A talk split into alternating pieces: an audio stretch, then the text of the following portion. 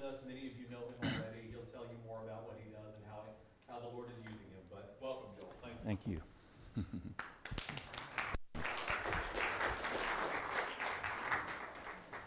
Hello, good morning. Good morning. Well, it's good to be with you this morning. Uh, it's been a long time. It's been three years. We we were planning to come back from where we live in the Middle East uh, last year. After two years, our, our plan was to come back every two years, but the pandemic shut that down last year, so it's been three years since I've seen all of you. And uh, so many of you um, I knew when I lived here, and familiar faces. Older faces, but but familiar. So uh, it's it's good to be with you. Um, just for those of you who don't kn- know me, uh, uh, I lived here for, gosh, I can't remember, I guess fifteen years or something like that. Got married here, had three kids here, and um, pastored a church here. So um, so Pastor Alex and I can sit around and relate to each other. Uh, pastored a church here for, I think it was eight years or something. I uh, consider those the good old days, and um, and so uh, we moved. I moved the family over to Israel uh, a little over fourteen years ago, and we lived in uh, Jerusalem for ten years, and then they kicked us out because we didn't have the right visa, and so then we moved across the Jordan River to Amman, Jordan, and we've been there over four years now. Um, I studied biblical archaeology in uh, Israel, and so I'm an archaeologist now, and that's one of the main things I do, though I'm in ministry, but I'm still a preacher too. So I'm kind of this weird, you know, combo of part preacher and part archaeologist. So I like to preach off of archaeology. That's what I kind of do. So I want to share with you some archaeology today about the House of David. And, and when I say the House of David, I mean the dynasty, the family of David. And I want to warn you, we've got the lights shut out here to make this uh, as bright, but if any of you from the back want to move forward, please feel free to do so whenever uh, you want to. But we're going to be looking at some visuals, and we got this light coming in from these windows, and so it's kind of dimmed it down, and it might be kind of hard to see from back there. Anytime you want to move forward, feel free to do so. So the House of David, the archaeological evidence for the House of David is overwhelming. Um, I couldn't possibly share it with you. I, w- I would need a week to go through all of it. So um, today I'm just going to pick five key examples, and we're just going to go through those one at a time, and we're going to go through in chronological order with the oldest ones first, and then we'll just move through to the later ones, and um, and we'll talk about how uh, this what this has to do with us as well at the end. Okay, so we'll start with uh, with the first one, and the first one is The, uh, let me see here. It's not working. There. Now it's going to work. No, it's not. Okay, can you move it yourself? Well, I can move it, but it is having a problem. Of course. Maybe, uh, yeah, reopen it. Maybe close it all the way down and then reopen it.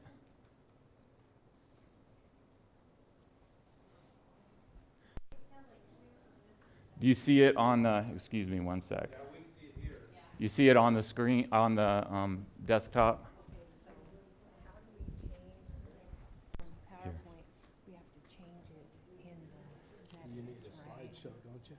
Here, here, here. It was working, so yeah. Let's just close it out, and then let's go. Close that out too. It's just Google. And then let's go and open it again.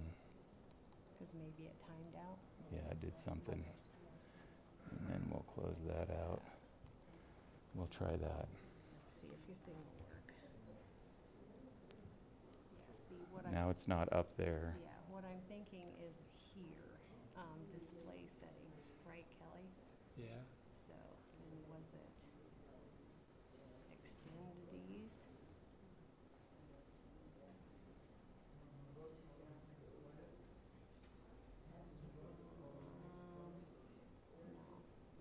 no. It has something to do with when you went back over to the other music, mm-hmm. and then when you came back, it was not. So seems. See, I can close this out. Yeah. So this that works now. Way. This works on this. Oh. There we go. So do it again. Oh, yeah. Okay. Sorry about that. Okay, so five examples of uh, archaeology of the House of David. Um, this is this is a shot of what the city of David looks like in uh, Jerusalem today. We took this with a drone, my son and I. I could tell you all kinds of stories about shooting with drones in Jerusalem, but we don't have time. So moving on, that's what it looks like today. Now, uh, it's kind of defined, the city of David. This is this is it in a, um, oh, good grief. Um, it changed back there. Well, it's not working. Gosh, if we go without the visuals, I don't even know. I would be really at a loss. So it's probably best if we just take the time to figure it out. Sorry about this. Okay. So I'll go back to it. So this is the city of David. This is this is what it looked like in ancient times. Um, and uh, and so this is a reconstruction that my son made on the actual topography of Jerusalem. That hill that you see in the background there with a stone on top of it, that's Mount Moriah. That's where the Temple Mount is today in Jerusalem. So if I go back, oh good grief!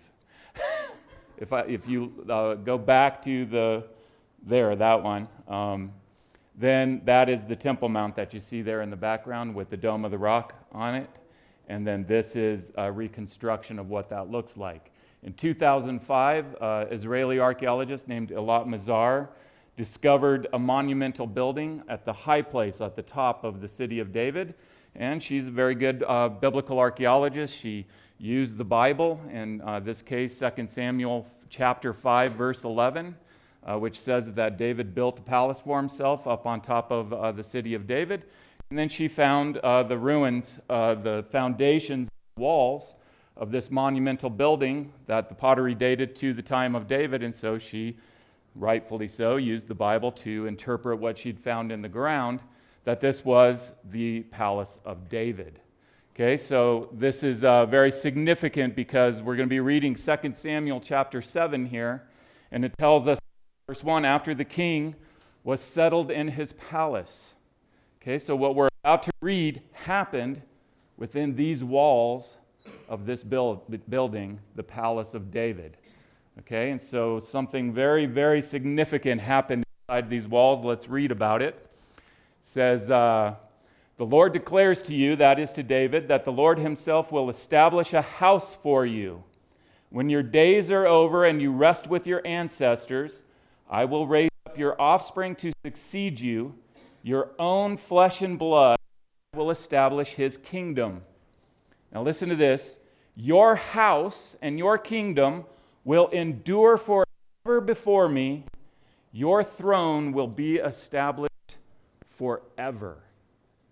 Okay, now um, it's not talking about the dwelling place that, that David lives in that's made out of stone and wood.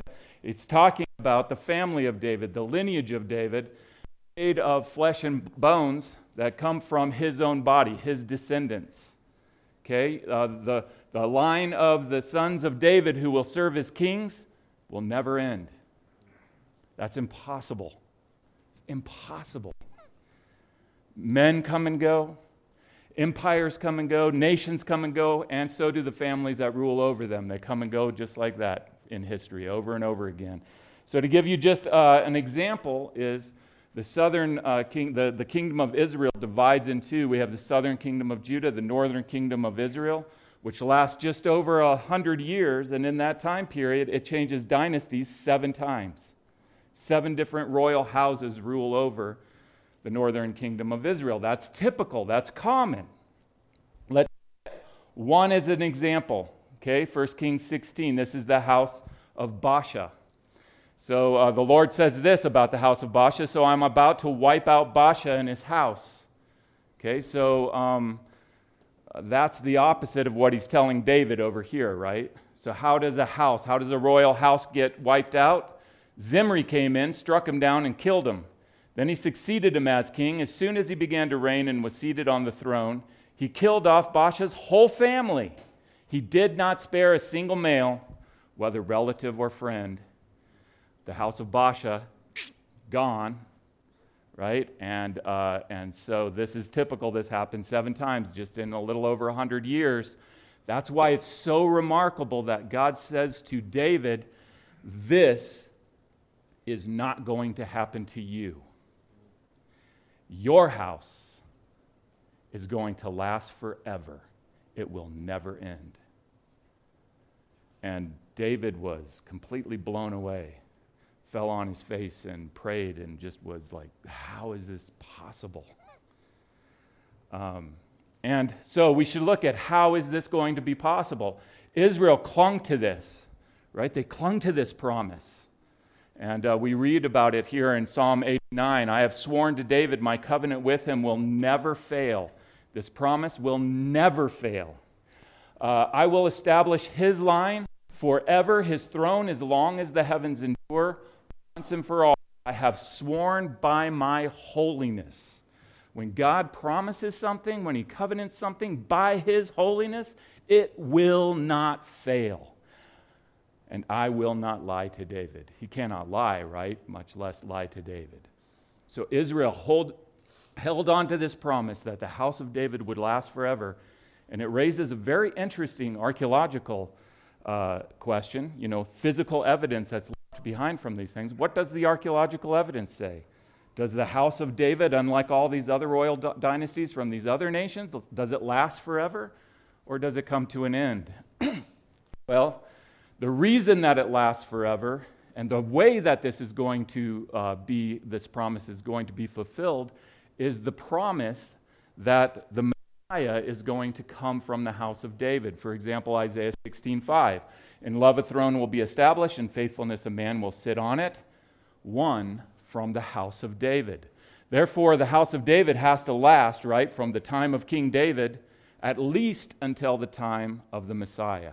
In order for the Messiah to come from it, no way is uh, it going to fail God's promise that the Messiah is going to come from the family of David. One of the titles of the Messiah is Son of David. Okay, so uh, does it last archaeologically? Our second example is a well-known inscription. This is known as the Tel Dan inscription. It was found in the northern part of uh, Israel in nineteen ninety-three.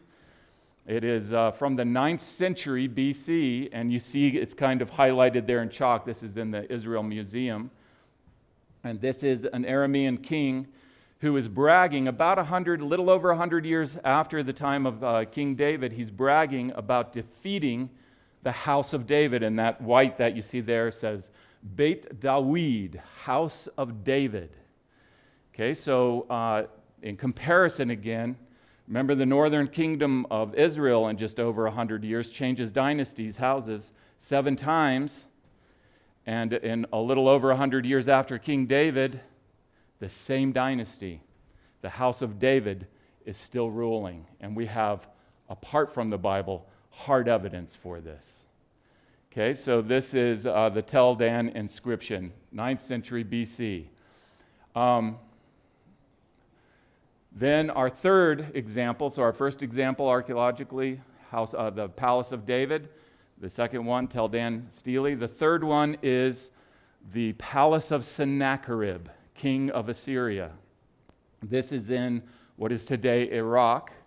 And, um, and so uh, it was first dug, the Palace of Sennacherib, by a British explorer and archaeologist named Austin Henry Layard.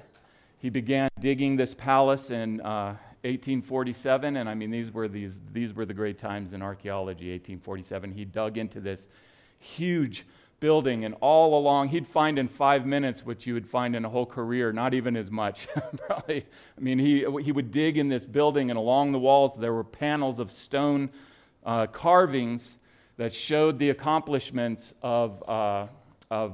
of Sennacherib, the king of Assyria. And then all these inscriptions, some on the walls and some on like a prism uh, that he found. And he'd take all this stuff and ship it back to London, where it's on display now in the British Museum. This is one example of one of the wall panels. You see a, a man sitting on a throne up there in the right-hand corner. That's Sennacherib, uh, a picture of him. We have a stone picture from his palace of him. And so now from this time on, we have something very unique. We have the biblical record, and now we have the Assyrian record, and now we can look at all the ways that these two records correlate. Okay, so um, to give you an example, come on, there we go. Uh, to give you an example, Second Chronicles thirty-two nine, it says, when Sennacherib, king of Assyria, and all of his forces were laying siege to Lachish. So it names Sennacherib, the king of Assyria. There he is in the Bible, and there he is on uh, the wall of his palace. Where are they laying uh, siege to? Uh, they're laying siege to Lachish, and there on the wall of his palace is the siege of Lachish. And it says in an inscription, this is the siege of Lachish. And so we uh, we have uh, this amazing correlation between the Bible and uh, and and the Assyrian records. So the Bible talks about this uh, uh, uh, Assyrian conquest of Judah. It talks about Sennacherib coming in and destroying all the cities of Judah down to Jerusalem. And here we get to hear from Sennacherib himself from uh, uh, inscription on a prism. It says, as to Hezekiah the Jew. That's amazing. In the Bible, the Bible's talking about Sennacherib. It's talking about Hezekiah being the king of Jerusalem. And then when we get the records from Sennacherib, he's talking about attacking Hezekiah the Jew, naming him. As to Hezekiah the Jew, he did not submit to my yoke. He's really, really mad. Sennacherib's really mad at uh, Hezekiah because not only did uh, Senna- uh, Hezekiah rebel against Sennacherib, he also led a coalition of a whole bunch of other kings to rebel against Sennacherib. So Sennacherib wants to get him more than anybody. And it says, I laid siege to forty-six of his strong cities and conquered them. The Assyrians were undefeated at this point. Every single city they had laid siege to, they took. Himself I made a prisoner, himself being Hezekiah, I made a prisoner in Jerusalem, his royal residence, like a bird in a cage. I surrounded him with earthwork. So in this siege of Jerusalem, who is Sennacherib specifically saying he has laid siege to? Like a bird in a cage. Hezekiah and his sons are in that city, and the house of David that God promised would last forever is under threat now with this undefeated, most powerful army on earth that never has not taken a city that they've laid siege to. And so if Sennacherib catches Hezekiah, what's he going to do to him? What's he going to do to him and his sons? And we know this from the siege of, uh, of Lachish. We have a picture of it. If you look down at the bottom, I don't know if you can see it, but there's these uh, three, um, I, I'll, I'll show you the blow-up of it. Yeah, it's right there. So that's the blow-up of it. We have two Assyrian soldiers who have stripped down naked three Judean men, and they've placed them on these poles. And so what is uh, what what is this going on here? That you can see it in the overall panel here down at the bottom there in the middle. That's being circled with the mouse. Very good. Um, and so what are they doing? What is this common Assyrian practice? Well, we can go to the inscriptions of Sennacherib and we can read from his own words what he's doing. Okay, so here is uh, the next one. I assaulted Ekron. This is Sennacherib himself talking about another city, Ekron, and killed the officials and patricians who had committed the crime and hung their bodies on poles surrounding the city. So when we look at those men on Lachish, who are they? They're the leaders of the city. That makes sense, right? They're the ones who committed the crime. What's the crime? They rebelled against Sennacherib, and now Sennacherib has captured the city. Who is he going to punish the most? He's going to punish the leaders that rebelled against him, and he's going to make an example of them so that other uh, leaders of other cities go, okay, we surrender. So what does he do? He takes them, he puts them on these poles, he decorates the outside of the city wall with these leaders of the city. He humiliates them. In fact, we find this detail too. His fir- foremost officials, I impaled alive on stakes and caused his country to behold it. So at least initially, these men that we see pictured in uh, Lachish were put on these stakes, impaled alive in great agony, in great humility, decorating the outside of the city of uh, whatever city he conquered. Okay, now we go back to the Lachish uh, picture just to visualize it.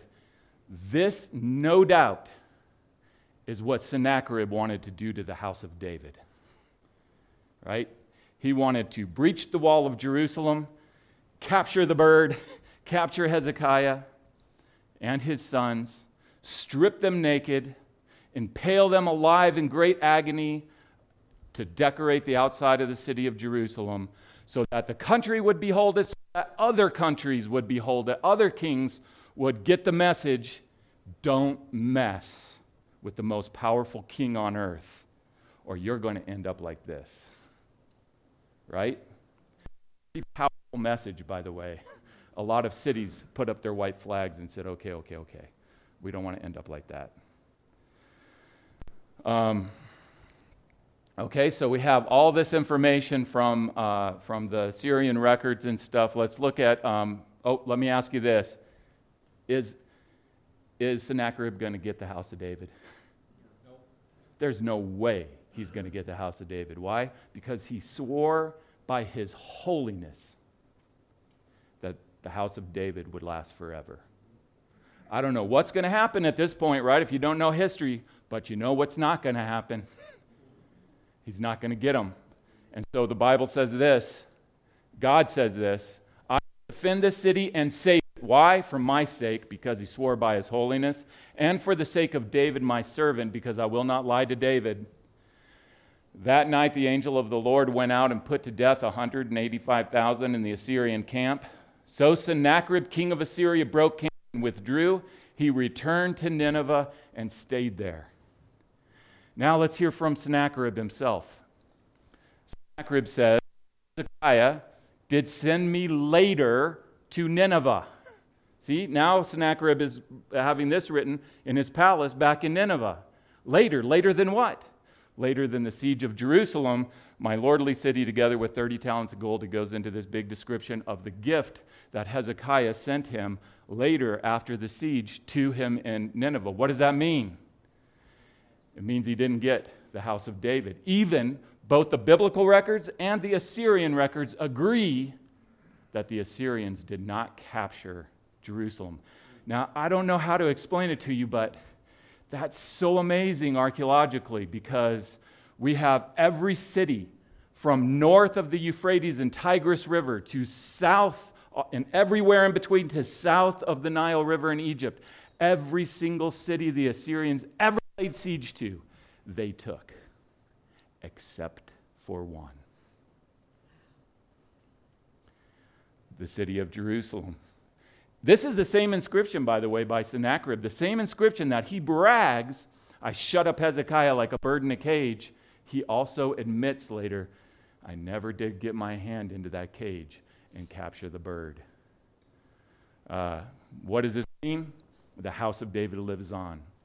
The promise that the Messiah will come from the house of David is alive and well after this time. Now, about a little over one hundred years later, Jerusalem is laid siege to again, this time by the Babylonians and uh, Nebuchadnezzar. This time, God does not spare the city. They breach the wall of Jerusalem. They burn the city. They burn down the temple in Jerusalem. And uh, we get this uh, description. It says, and he, Zedekiah, from the house of David, he's the last king to rule over Jerusalem, it says, uh, was captured. Uh, Nebuchadnezzar did get the bird. He was taken to the king of Babylon at Riblah, where sentence was pronounced on him. They killed the sons of Zedekiah before his eyes. Then they put out his eyes, bound him with bronze shackles, and took him to Babylon. Uh-oh. That doesn't sound good. Uh, could that be the end of the house of David? You ever seen one of those fakes in football, you know, where the cameraman follows the fake instead of where the ball is? This this happens in Scripture. It's, you know, there's a fake, and, and the cameraman, we, we often follow the, the fake that doesn't have the promise, and we, we don't see that somebody else has the promise here. And so we have archaeology that speaks to how the house of David survived the Babylonian conquest and exile, even though at this point when we're reading this, it doesn't look like it did. So I want to take you to uh, here. Um, I took this picture about five or six weeks ago. Um, what you're seeing in the foreground is the palace of Nebuchadnezzar. So I'm in southern Iraq. Um, I've been living in Jordan for a little over four years, and the whole time I've been trying to get a uh, contact there that can get me a visa so that I can go into Iraq. It's very difficult to do, especially as an American, um, but finally I made a contact that was able to get me a special visa, so I went into Iraq. I couldn't stay down in Babylon because of the situation there. I had to stay in, uh, in Baghdad, and then I'd drive down. It's about an hour drive. Uh, down south. So I went five days and spent five days in the ruins of Babylon, which are huge. I mean, this city is the biggest fortified city in the world. It's miles and miles long. It's miles and miles wide. It's incredibly overwhelming for an archaeologist. But um, but I don't have time to go into all that. I just want to talk a little bit. Here I'm standing in the ruins of Nebuchadnezzar. I'm looking at that artificial hill that you see in the background there. That's, uh, and then the palace that's built on top of it, which is vacant now, that's the palace of Saddam Hussein. Okay, Saddam Hussein very much believed that he was the next Nebuchadnezzar, and so he built himself a palace overlooking the ruins of uh, Nebuchadnezzar's palace. Now, what I'm thinking is, I got to get on that roof up there, because that's the best vantage point, right, to take a picture down on these ruined. So I go over there. Of course, it's vacant, and there's a bunch of guys with machine guns guarding it and everything, but there's this thing in the Middle East called bakshish, and uh, you give them a little bit of money, and then they open up the locked door, and inside the palace I go. Here I am standing in the bedroom, the former bedroom of Saddam Hussein, and you can see the uh, Euphrates River going by there outside of his window, and um, this is this is the Euphrates Uh, river from his uh, vantage point, former vantage point. You see some of the ruins of uh, Babylon there in the background, and then I got up onto his uh, roof, and that's looking down from his roof on the palace of Nebuchadnezzar the Second, the Nebuchadnezzar you're reading about in the Bible. Okay, now, I've been waiting for years and years and years to make it to uh, the ruins of Babylon.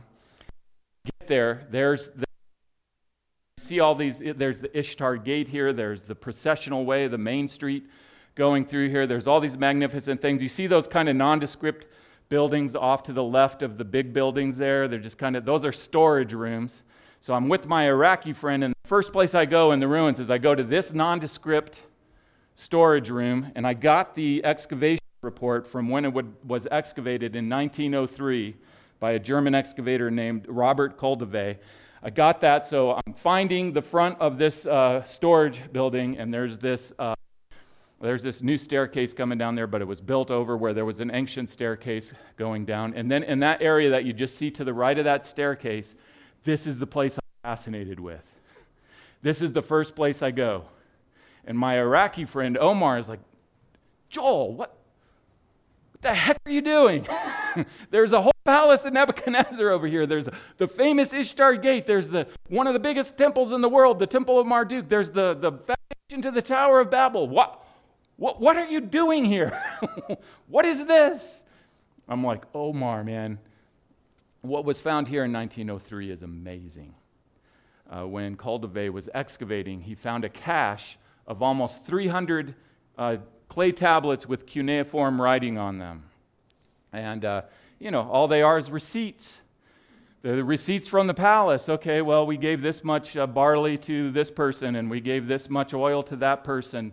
And uh, it's just a record of who was receiving um, rations. That's why they're called the ration tablets, rations from the palace. And on two of these tablets, mentioned several times, is the name of an individual and his title. I'll give you just one of the translations of just one of these mentions. We get a guy named Yakin, Yakin, Yakin, and then we get his title, King of Judah. If Yakin is from the King of Judah, is the King of Judah, what house is he from? He's from the house of David, right? And then he gets oil. They are giving him oil. And he's not only getting it, but look at this, to the sons of the king of Judah. Here we have a guy, Jehoiachin, from the house of David and his sons, receiving oil in Babylon. This place, logically speaking, is like the resurrection of the dead of the house of David. Now, who the heck is this Jehoiachin? Well, we got to go to the Bible and find him. It's not Zedekiah. It can't be Zedekiah, right? Because Zedekiah doesn't have any sons. Before, who is he? Jehoiachin. Now, Jehoiachin comes into English in uh, Hebrew, Jehoiachin. Jehoiachin, Jehoiachin. It's like calling somebody Joe instead of Joseph. It's just a condensed version of the name, Jehoiachin. Okay, now we're into English. We say usually Jehoiachin. Okay, so what I'm going to read now happened before. It's a siege that happened before what happened to Zedekiah and his sons. This is previous to that. Uh, Jehoiachin was eighteen years old when he became king, and he reigned in Jerusalem three months.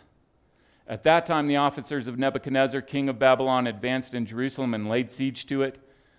Jehoiachin, or Jehoiachin, king of Judah, there he is in the Bible, there he is on this tablet, found independent of the Bible, dug up from the ground in Babylon, surrendered to him. Nebuchadnezzar took Jehoiachin captive to Babylon. He made Matania Jehoiachin's uncle king in his place and changed his name to Zedekiah. Do you see the fake there? Uh, who's the legitimate king of Judah? Uh, is it Zedekiah, who the enemy put and made king, or is it the one who had inherited his kingship, uh, who is now in Babylon? How does the house of David survive the conquest of, uh, of the Babylonians? This is how. He's taken captive there. He's left there. This is why the whole of First and Second Kings, which together were one book, right? It ends with uh, these verses. These are the last verses in Second Kings. In the thirty-seventh year of the exile of Jehoiachin, king of Judah, in the year Awal Marduk became king of Babylon, he released Jehoiachin, king of Judah, from prison. So Jehoiachin put aside his prison clothes and for the rest of his lives ate regularly at the king's table.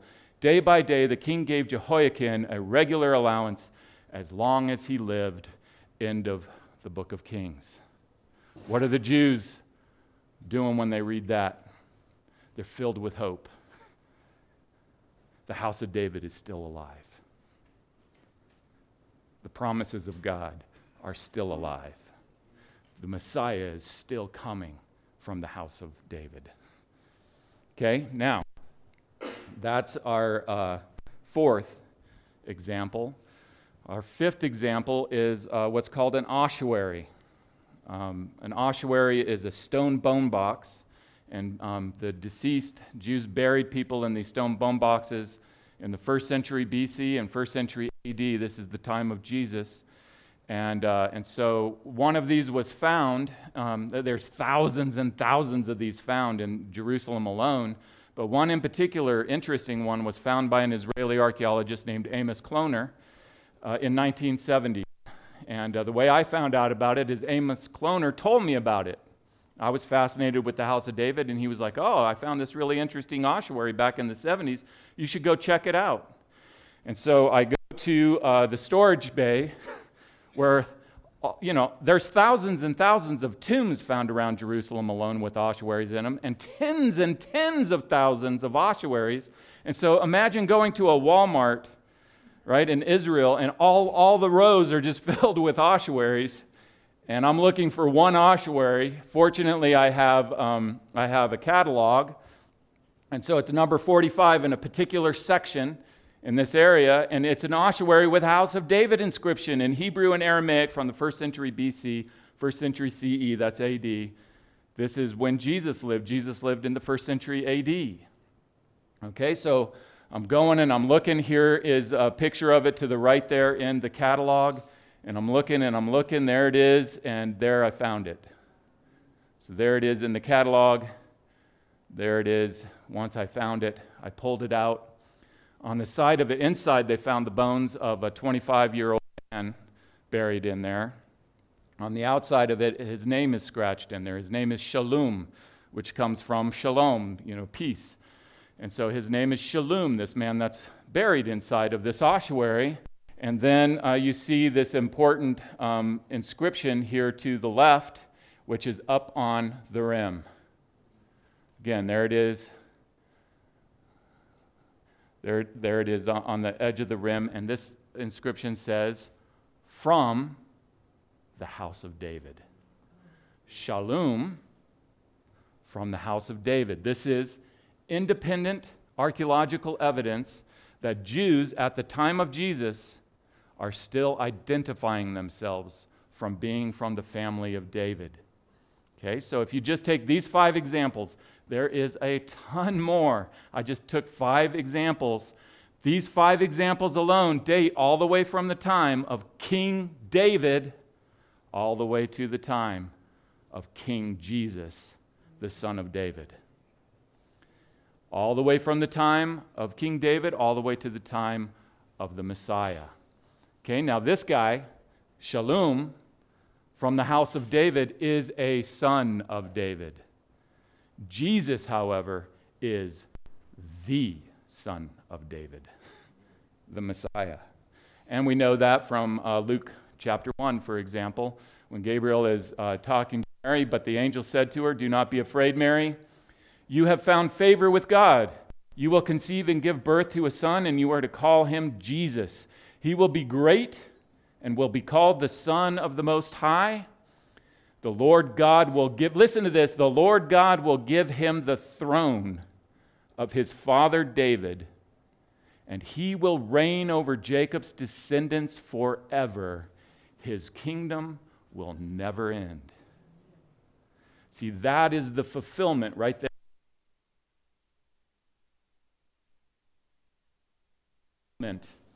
Of what was promised to David uh, in his palace, that his house would never end, because coming from his house, coming from his own flesh and blood, coming from his family, coming from his lineage, will come the Messiah who will inherit his throne and rule over his kingdom forever and ever and ever.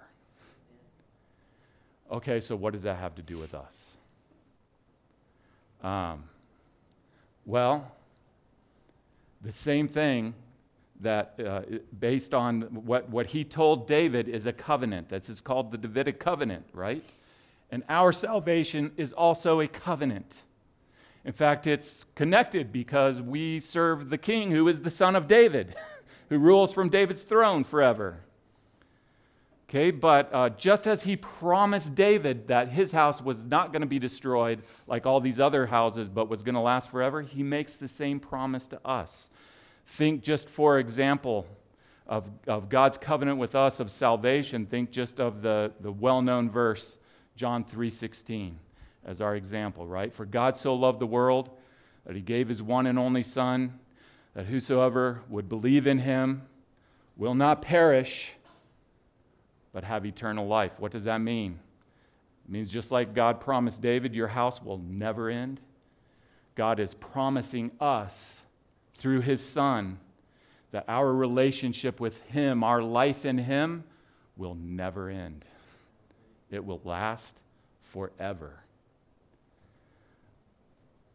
How does that work? Well, it works the same way that it was worked for David, right? How was it fulfilled with David? The Messiah. How does it work for us? God's Son, the Son of God and the Son of David, the Messiah, seals it for us, makes seals the covenant that he makes with us by his blood. That's like when he said to David, I, I promise you this by my holiness. God's promise to us of salvation is so powerful that he came down out of heaven. And let's let Sennacherib show us what salvation looks like, shall we? This is what Sennacherib carved on the side of his palace. Three Judeans, stripped naked, impaled alive on poles to decorate the outside of the city. That's our salvation. The one in the middle isn't just a son of David. He is the son of David. Think about that. What Sennacherib wanted to do to Hezekiah, he didn't get to do. No king from the lineage of David. No king from the house of David was ever humiliated in such a way until over seven hundred years after Hezekiah, when Jesus came and gave himself over to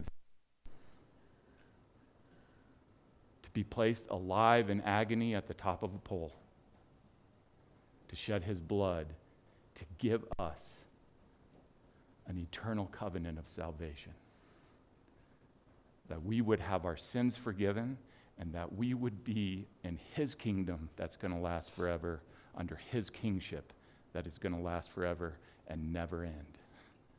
With one criminal crucified to his left and one to his right.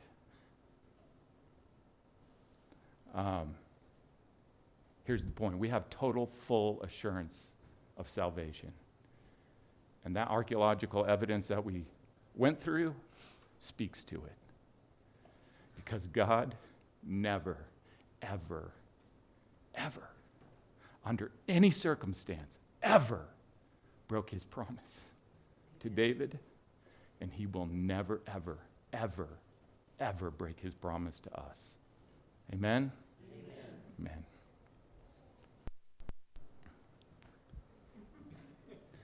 Pray? Yeah, Lord, we do pray. We we just stand in awe of you. We stand in awe of you, Lord. Uh, you are so awesome. You are so good to us. Um, Lord, I love it that we, we uh, confessed our sin individually and corporately. Lord, we thank you that we thank you that the house of David did not survive the ravages of history because of its faithfulness. It was so unfaithful so many times. It was not their ability to keep the promise. It was your faithfulness, Lord, and your ability to keep the promise. That's what saves us, Lord, is your faithfulness and your willingness to forgive. And so we just praise you this morning. We just thank you. In Jesus' name, amen.